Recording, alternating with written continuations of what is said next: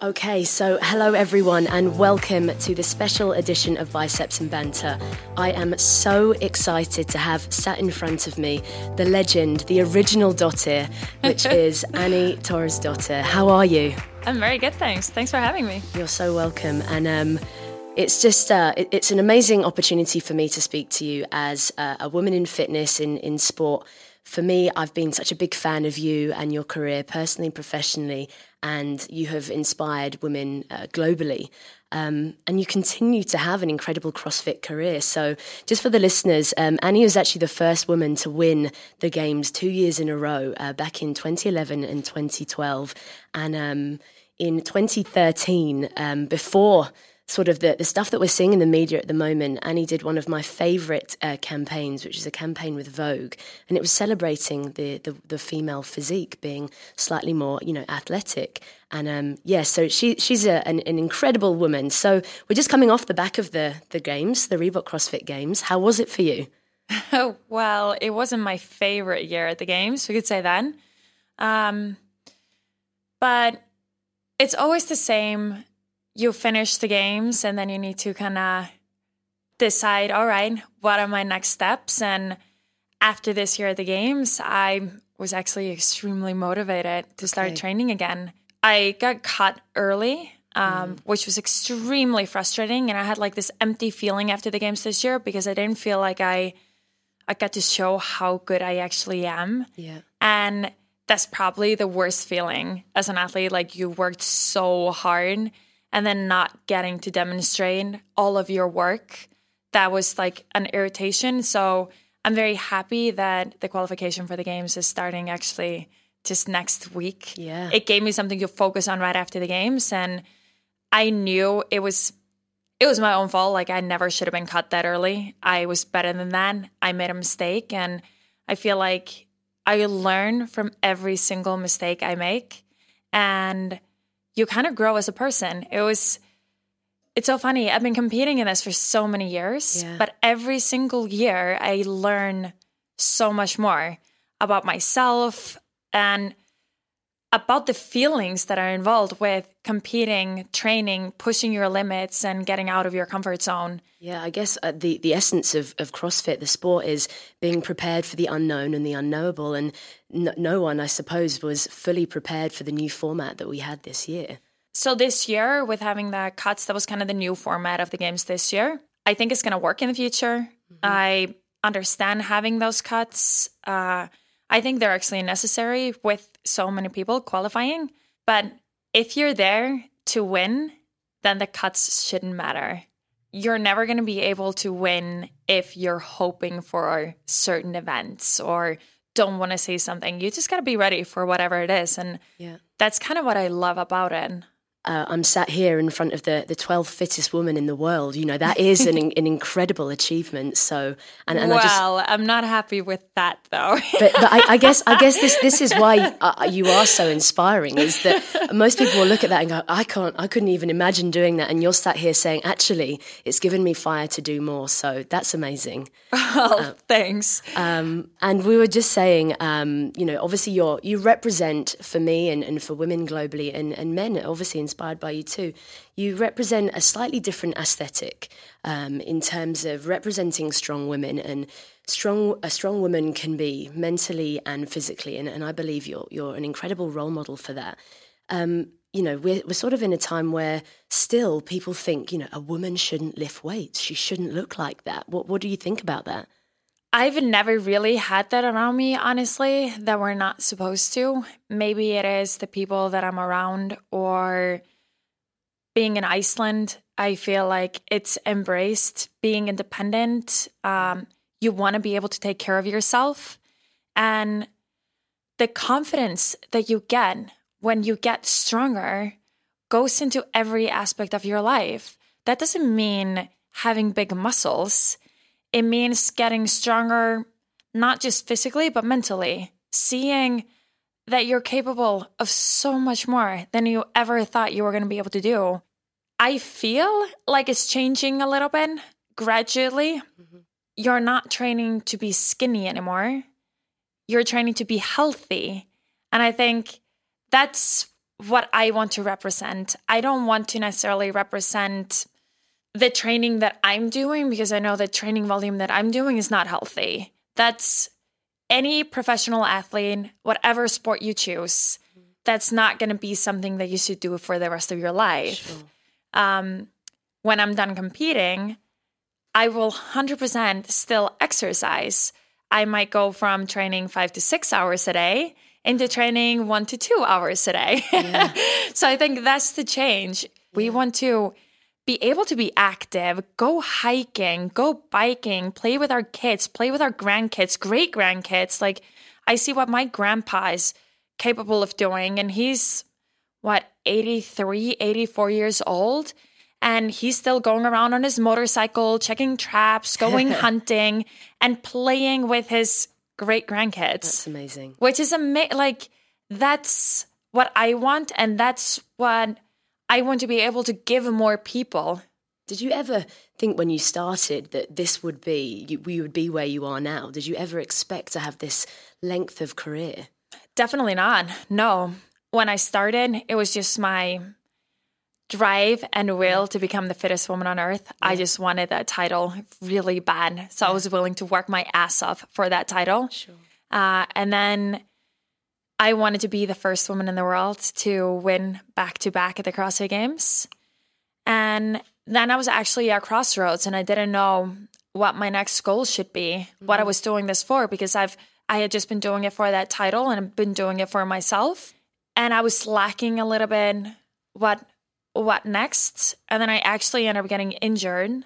It made me realize when I felt like it was taken away from me, it made me realize how much I love this it made me realize then I, not just competing, I I had to be capable of training for longer. I loved my life and I loved my job and I wanted to continue training. And all of a sudden, the intent behind my training became a little bit different. Mm-hmm. I had to think about my body a little bit differently. It wasn't indestructible, yeah. like you feel when you're very young. um, so now my goal is actually to show people that you could make it back from an injury and not just make it back, you could get better than yeah. you were before. Because I hate it when people get told that they'll never be the same. Because yeah. as a human being, we are always trying to become better versions of ourselves. And the goal is never to become the same as we were at any point. We want to become better than that. Yeah. So that became my goal is to show people that you could make it back from an injury. You had to be smart, you had to be patient, but you would be able to make it back. Yeah. And that's that was such a big drive force for me. Um, and that kind of kept me going. And then with throughout the years, my motivation has always changed within the years what I'm doing it for. And at this point, I'm doing this because I'm, which is crazy, but I still believe that I can become a better version of myself. I'm not at the peak point yet. I am, I'm better than the results show at the games this year. I am better than I was two years ago, five years ago, seven years ago. I'm better, and I still have things that I can work on and become better at. Mm-hmm. And that's a huge drive force, as well as a big part of it is that by continuing, I'll possibly be able to reach more people and hopefully positively affect their lives yeah. in a way um, where they might change their lifestyle or enjoy training, not look at it as a chore, but look at it as something that they're doing for themselves. And that's a very big part of my motivation as well. Absolutely, and I'm sat here in front of you, and I believe every word you say in that you've you have the most incredible ambition and drive, and it, it is contagious. And well, it's, thank it's, you. no, it's, it's it's amazing, and it's you know for for someone listening at home that's thinking, wow, I just how do you balance it all you know from coming back from injuries you know it's not just the sport it's the the volume of training it's the pressure that you have for such a long period of time you know it's amazing to be you know good once but to have this length of career how do you balance it all it's hard i'll be honest mm. it's it's hard but like i said i learned something every single year I learn something new. And I'm surrounded by incredible people. Like I have my boyfriend in it with me, yeah. and we've been competing together for eight years now, nine years. Uh, my coach, I've been working with him since 2010. So we have a very long relationship as well. Yeah. And he's made me grow as an athlete, and I've definitely challenged him as a coach. Uh, so we've made each other better uh, throughout the years where the sport has kind of been evolving. Uh, evolving. Yeah.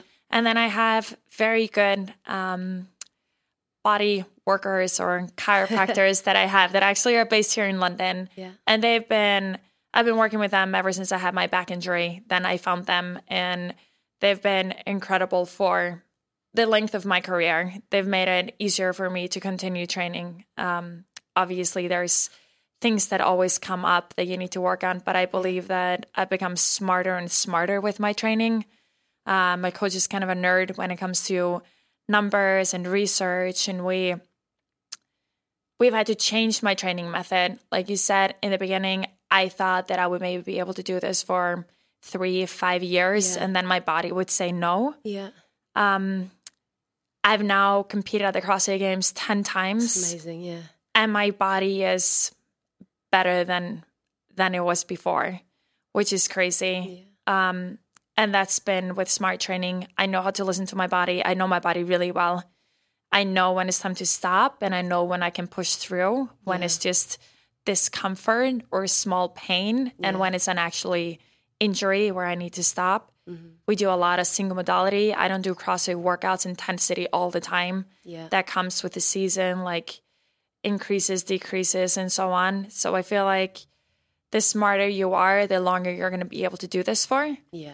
And when it comes to motivation, I'm very open about my feelings. I'm very honest with everyone that are around me. And then I have actually been working with like a sports therapist for a while as well, which I think has been incredible help for me. The most important thing when you're competing, when you get super stressed out and nervous, is knowing that you've done everything in your power to be ready for that moment. Yeah. And that's what I think about throughout the season. There's a reason for the things I do. I measure the things that I eat, making sure that I get the right amount of nutrition. Yeah. I make sure that I get the right amount of sleep.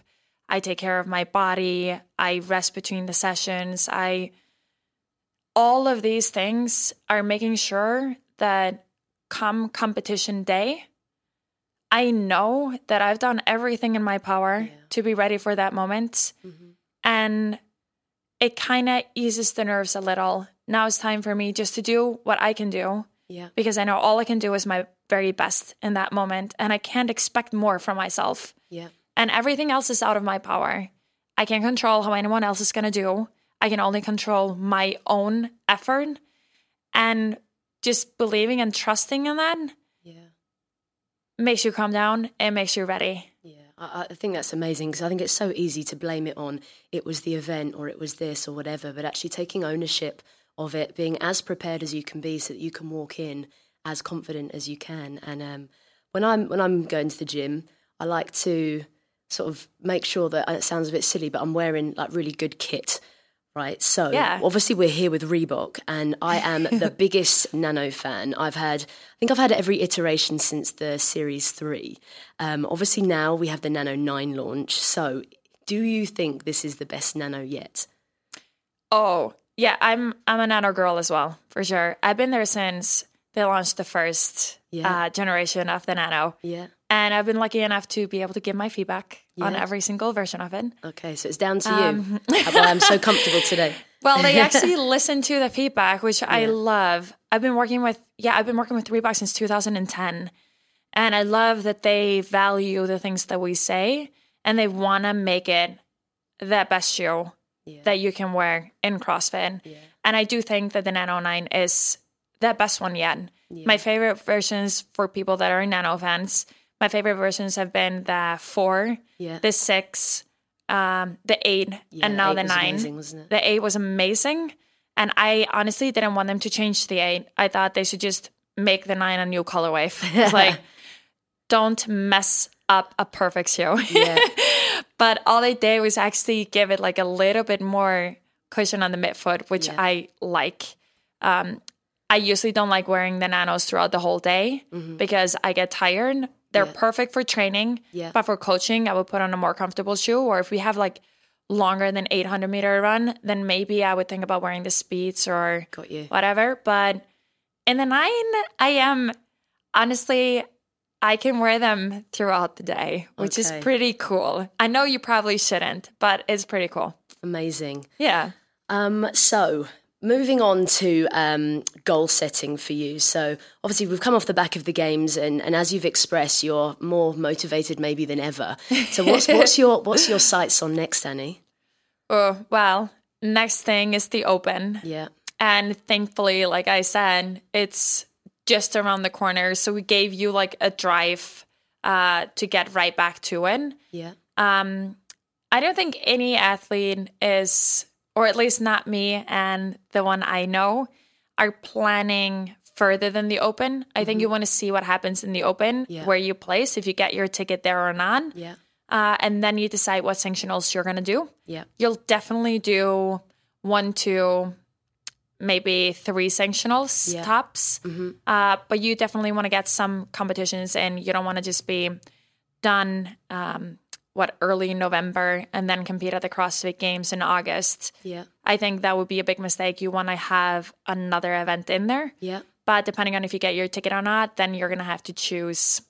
Are you going to choose like a very safe sanctionals where you're going to get your ticket? Or are you going to choose one where you might actually get pushed a little bit more, Yeah. get a little bit more competition, which might be better for the games? So to to finish off this um, incredible conversation, I want to just ask you if there's someone at home listening and thinking, "You're amazing. I'm super inspired, but I'm I'm either struggling to get started on my fitness journey or finding it really hard to make progress." What would you what advice would you give?